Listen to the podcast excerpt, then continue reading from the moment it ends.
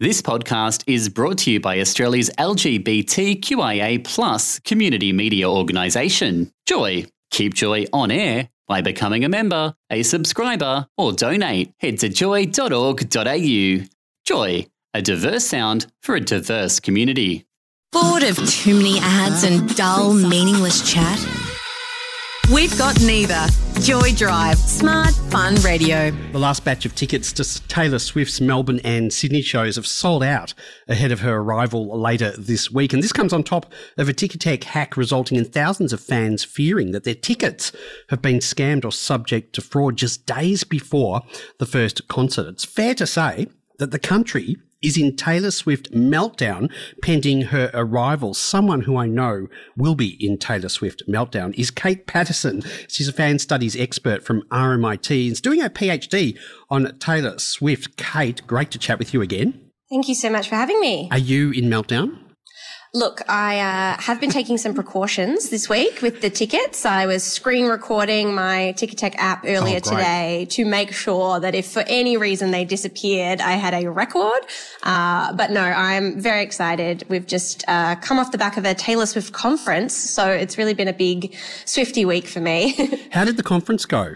It was really great. It was, um, it got a lot of press in the lead up to it. Everyone was sort of like, why are a bunch of academics getting together just to talk about Taylor Swift? But I think it really demonstrated just how much she's overtaken the culture right now because we had people from economics backgrounds talking about Taylor, an archaeologist talking about Taylor, music industry, fan studies. You know, she's just got such a widespread appeal, um, and impact that it was, yeah, it was really interesting to be able to sort of deep dive on that level. So many people from such uh, multidisciplinary backgrounds interested in Taylor Swift. Have we ever had a, a musician or performer with this much interest before?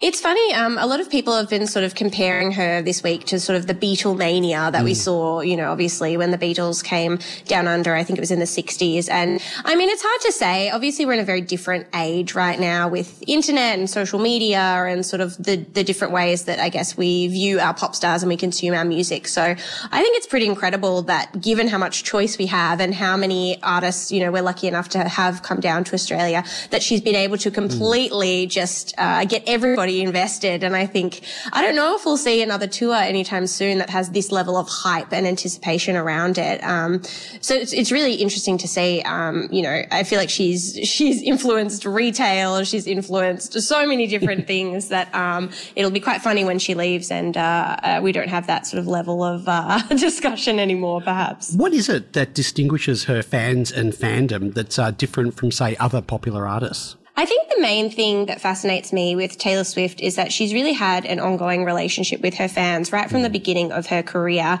You know, obviously we talk a lot about the Easter eggs, which is a very fun part of the uh, of the fandom. But I think outside of that, she has always, um, you know, at least pre-COVID, been able to invite fans to her house to listen to the album. She comments on TikTok. She really engages with them on a regular basis, and because of that the Swifties are so engaged. They're always online. They're always talking about her. They're making outfits. They're doing all of these things because they know that there's a chance that she might see it, which from a kind of fan studies perspective is really interesting just to kind of look at those motivations and look at the different ways that they're participating. But yeah, I think it comes down to that, that connection she has with the fans, both through the music, which obviously we know she's been producing, producing a lot of lately, um, and also through that sort of regular engagement with them across different platforms. It's interesting because uh, I, I know several people of different generations that are Taylor Swift fans, and some of them, I suppose, have sort of gotten onto this cultural phenomenon now, and they're all becoming fans. It's like she's growing exponentially in terms of her fan base. Would that be true?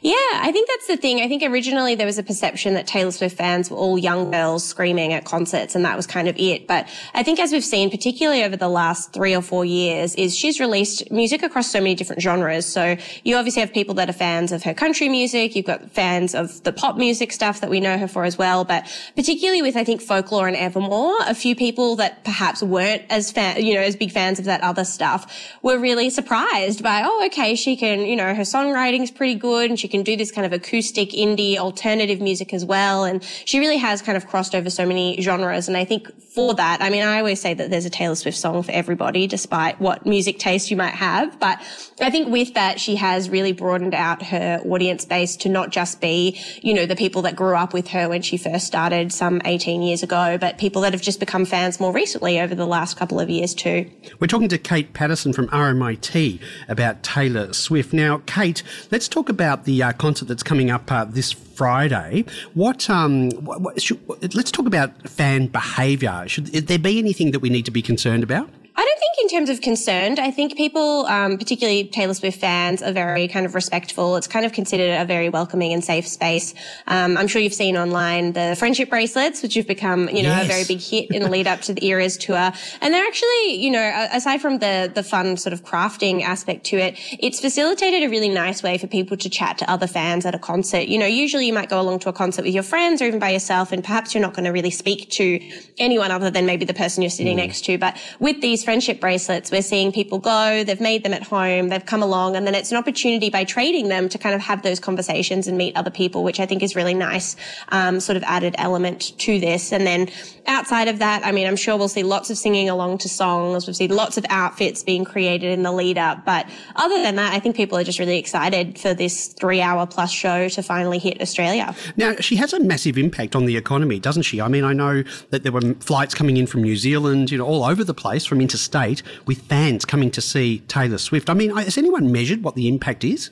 Yeah, I was. I saw something um, last week that said she's estimated to bring in over a billion dollars oh, wow. to the Victorian economy, um, which is, I think, a third of what the expected revenue is in any given year, and she's going to do that in a week. So, I mean, it'll be interesting to see after the fact. I don't know if there's a way of measuring that per se, but as you said, it's people flying in, it's hotels, it's hospitality, and then also, as we've said, you know, the bead industry, you know, all of the the costumes people are buying, um, all of these things that kind of surround Taylor Swift. So many events that have been happening as well um, are bringing a lot of people to Melbourne as we do for you know other big events that we have. But yeah, I think in particular, given she's only doing Melbourne and Sydney, there's a lot more of that kind of interstate and even international travel happening as well. And I've noticed a bit. I don't know if it's just my imagination, but a bit of a buzz happening in the air in the build up to her arrival, and I just think that's fantastic. I think so too. I think, you know, particularly after the pan- pandemic, mm. as we've started to have these live music experiences again too, it's nice for people to be collectively just excited about something. People are excited to just go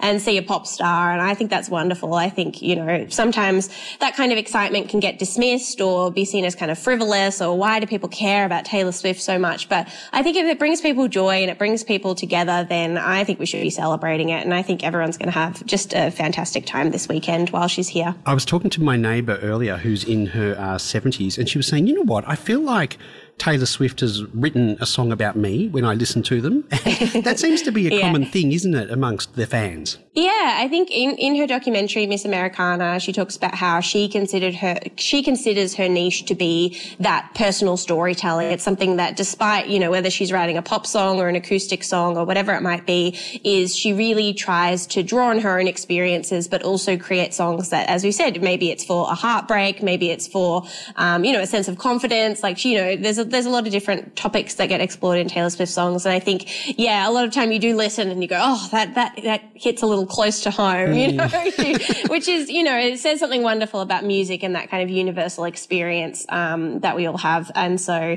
yeah, I mean, I'll be interested to see w- which song it is that your neighbor uh, has a particular affinity for. But uh, yeah, I think that's her. why a lot of people are drawn to her work. Yeah. okay, it's great to chat with you. Have fun at the concert and enjoy it. And uh, we look forward to chatting to you again after the concert. Thank you so much. Big Taylor Swift week. I'm excited. Thanks, Kate. Go and have fun. That's uh, Kate, Kate Patterson, fan studies expert from RMIT University. Joy Drive on Joy 94.9 FM in Melbourne, Joy on your digital radio, iHeartRadio, tunein.com, or the Joy app.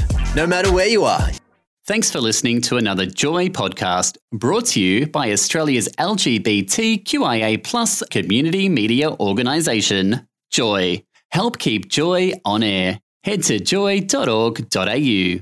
Joy, a diverse sound for a diverse community.